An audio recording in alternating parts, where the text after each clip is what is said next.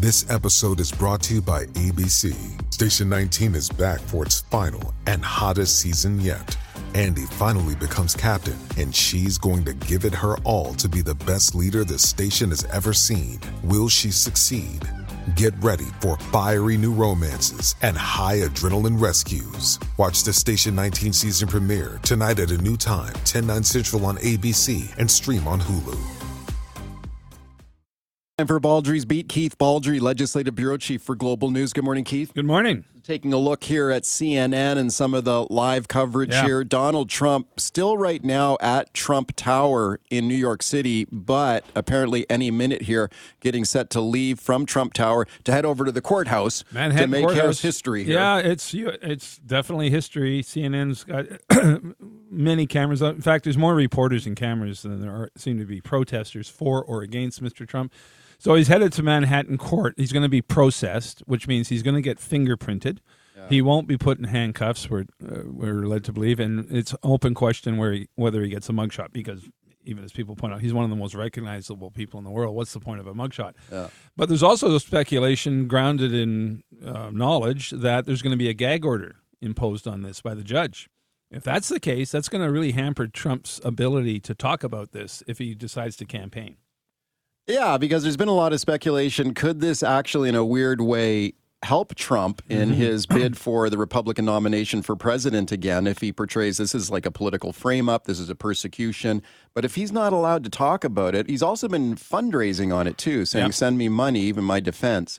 Would he be allowed to continue to do that? Well, Depends on the gag order. It depends on the gag order. Yeah. Uh, could another critical factor here again? CNN yesterday released a, some polling that shows that Trump is still the pick of the Republican Party membership. Yeah. You know, and that you're right. This could play.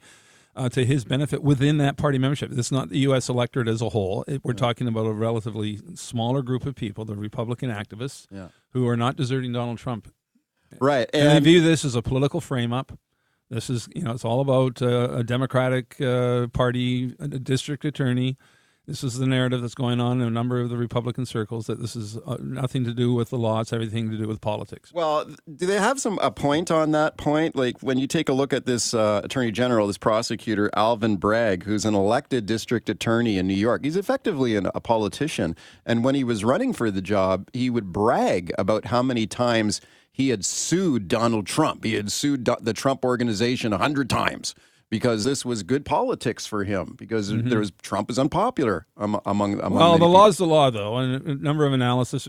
Pick up the New York Times on Sunday. Number of pieces pointing out that Bragg. This isn't about Bragg. This is the law, uh, and basically, law usually trumps, to use a phrase, politics. Uh, Yeah. that, that this, and again, this isn't one count. This is what the part of the mystery of this is. It's not paying hush money to a porn star. It's 30 counts, 30 plus counts. So it's more than just one charge. And uh, people are speculating what this is all about, but presumably we're talking fraud, tax evasion, uh, and and the hush money. This is not just a payment to Stormy Daniels. Right, and the fact that they want to f- frame it as a felony case would they're going to make an argument that this contravened U.S. electoral financing laws too. Yes. Uh, presumably, that's another part of the factor. And keep in mind, this is only one of three threads here against Trump. The most serious one he's facing is in Georgia, where he's accused basically of trying to overturn the electoral process. That's a more serious situation that he's facing in Manhattan. Okay, Trump has called for protests. Let's have a listen to the mayor of New York City here. This is Eric Adams here about the potential for Trump supporters to protest in New York today. Let's have a listen. Uh, while there may be some rabble rousers thinking about coming to our city tomorrow, our message is clear and simple. Control yourselves. New York City is our home, not a playground for your misplaced anger. Okay, there is a lot of speculation. Could there be like rioting? Uh, I don't No, see any no, evidence of that. No evidence at all. In fact, yesterday in Florida, his motorcade to the airport, there was like 50 people out Okay. in, in favor of him. So the, the crowds have not materialized here one way or another. In fact, on CNN this morning, no crowds at Manhattan Court. There's way more police and cameramen and reporters than there are protesters. Okay, keep it locked here this morning for continuing coverage on that developing story here today. Let's talk about the uh, the housing plan. We just started finished talking about the plan that was outlined by David Eby yesterday. So there's a lot in here. Some of it re- stuff that's been reannounced, Yeah. right? Almost all of it reannounced. Yeah, okay. so you've got like a flipping tax, you've got the density stuff, you can build four units of housing on Yeah. a single family lot. You've got um, you know, a loan to put a secondary suite Yeah. in your home, which is interesting. Not a lot of details in some of this stuff though. Yeah, no, it's uh, you know, and a lot of details are going to take some time to come out because we're not going to see legislation associated with this largely until the fall. And I'm told that's because there has to be extensive consultations with municipalities, particularly smaller municipalities who might not like this these changes for density to put four homes on a single family lot. I'm told that places like Vancouver, Surrey, Victoria have no problem with this, but it's the smaller uh, municipalities. North Saanich, I'm told, for example, doesn't like that. I mean, they've got big homes out there, right? Those are uh, North Saanich is one of the most uh, expensive places in the country in terms of real estate. People forget that those are those are the two three million dollar uh, three million dollar homes out there. And they might not like the fact that someone can put four homes on a single lot. So there has to be some consultation on that. And in terms of the um, secondary suite, some municipalities oppose secondary suites. I think West Vancouver does, for example, um, unless unless there's been a change of heart there.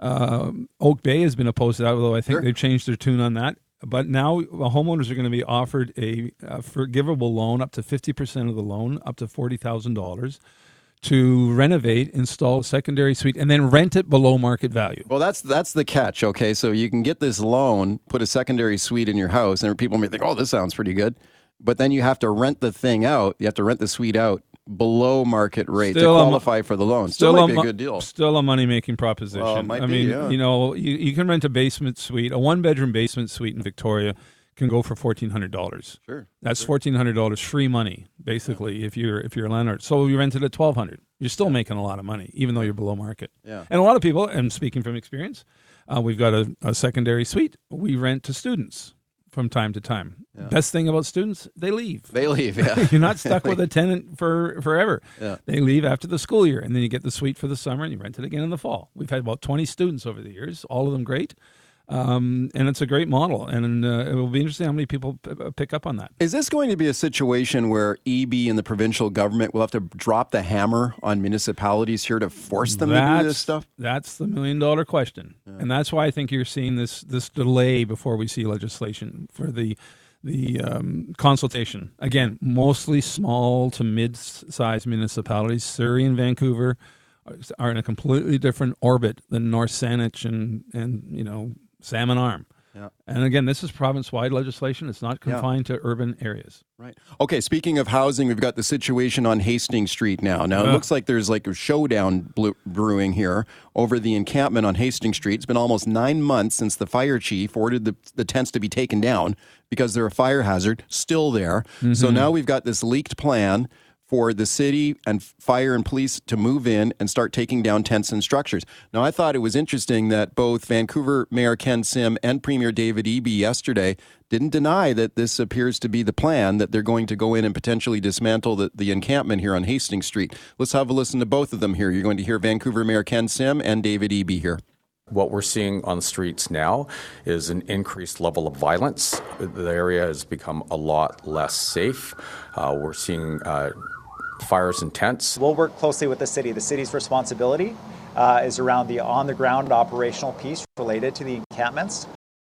Okay, so it looks like this is going to happen. Now, we did this as the first topic on the show this morning at both sides of it, and the activists down there saying, like, Where do you where, go? where are you supposed to go? There's, Yeah. They're saying they're not being offered housing, housing alternatives.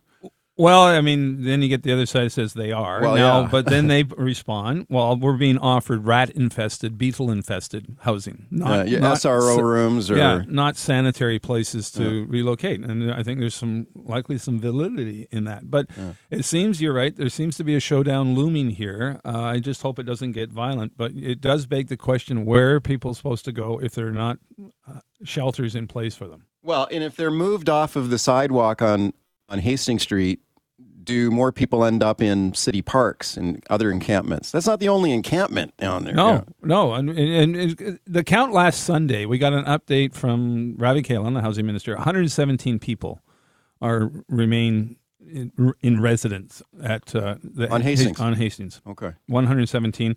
I think something like 70 of those have agreed to move to shelter. I'm not sure those shelters are available, which leaves about 40 um, refusing to go to shelter. Some people don't want to move into a Nope. shelter. I mean, some of them talked to Global News last night Yep. saying, like, okay, even if I was offered a room in an SRO, I don't want to go there because I think they're dangerous. I'd rather stay on the, in a tent in the street. And there's a number of people who had that view. They think it's safer to be Yeah. in a tent in a park on a street than it is to go into an SRO. We've seen fires in SROs. Oh, yeah. We've seen uh, homicides, and you see the ongoing. But you're seeing that. But you're seeing that in the encampment too. Yep.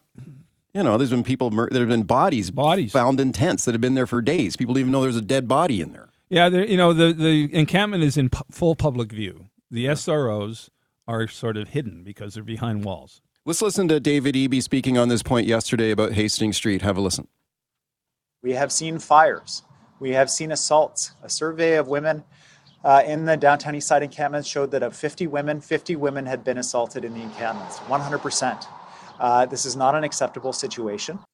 Yeah, that is a really interesting stat he just cited. There was a women's services organization went in there. They did a poll, a survey of women living in the Hastings Street encampment, and every single woman they talked to said they'd been sexually assaulted.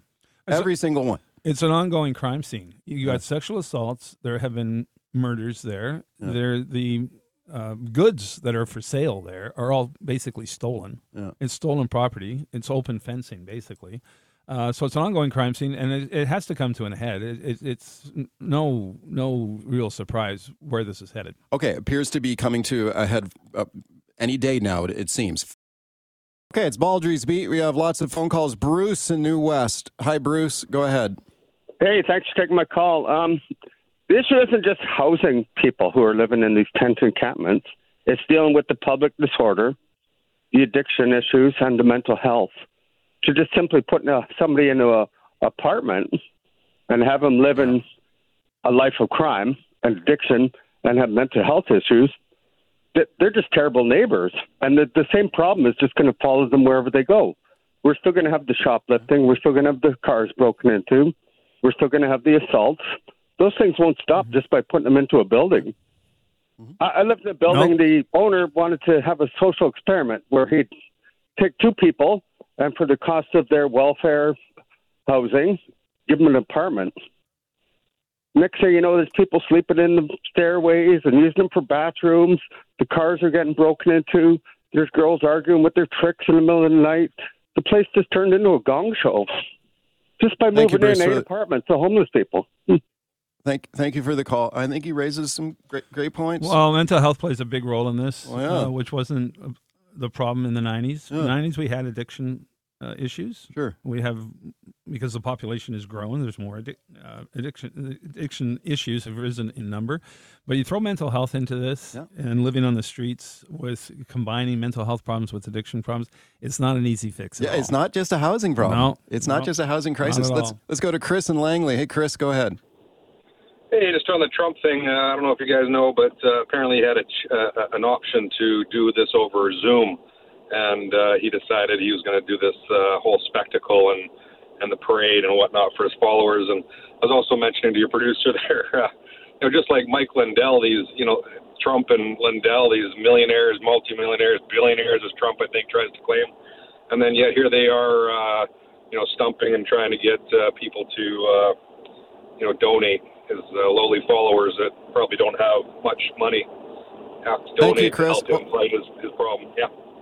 I did think it was interesting that Trump's lawyers opposed cameras in the courtroom, and the judge has ruled there'll be no cameras in the courtroom for this, right? And Trump's lawyers, that's the way Trump's lawyers wanted it. They did not want cameras in the courtroom. Now, if he was trying to use this to his advantage to gain sympathy for his followers, why would he not want the cameras in Well, there? I guess the image of him being on the defensive Yeah. might not work to his advantage. Although, I mean, part of his whole shtick right now is uh, he's the little guy up against the big estab- Democrat establishment. All right. And maybe the cameras would work for him. But it'd be interesting, back to the gag, if the judge imposes a gag order, Yeah. well, it'd be interesting to see how Trump deals with that. Let's go to Rob in Chilliwack. Hi, Rob. Go ahead. Hi, good morning, guys. Hey, you know the thing is with this housing plan, as far as I'm concerned, it, it is it a plan? What did they do? Did they just sit around? I said to your producer Corey, I said, you know, the fact is These guys just sit around the coffee table with the beer. Let's do this. Let's let's make houses into fourplexes. Divide. I'm serious. This is a worse yeah. plan. We, where I am in, in the little town of Chilliwack, parking is already an issue. And where I live, they actually thought about putting cutouts for parking. They are so out of touch. And I'll give credit where credit is due. Poilievre is right. They got to get building in this province and across the country. That's the real problem. But these guys are out okay. of touch. Thank you. Well, I think the building single family homes is kind of um, a yesteryear model. You've seen Portland, um, Washington State has looked at having four houses on a lot. I think Portland and Oregon do allow it. We're seeing American states shift to this model away from single family detached homes, building fourplexes, triplexes, row housing, uh, lane housing, rather than just one lot, one house. Keith, thanks for coming on. Talk tomorrow.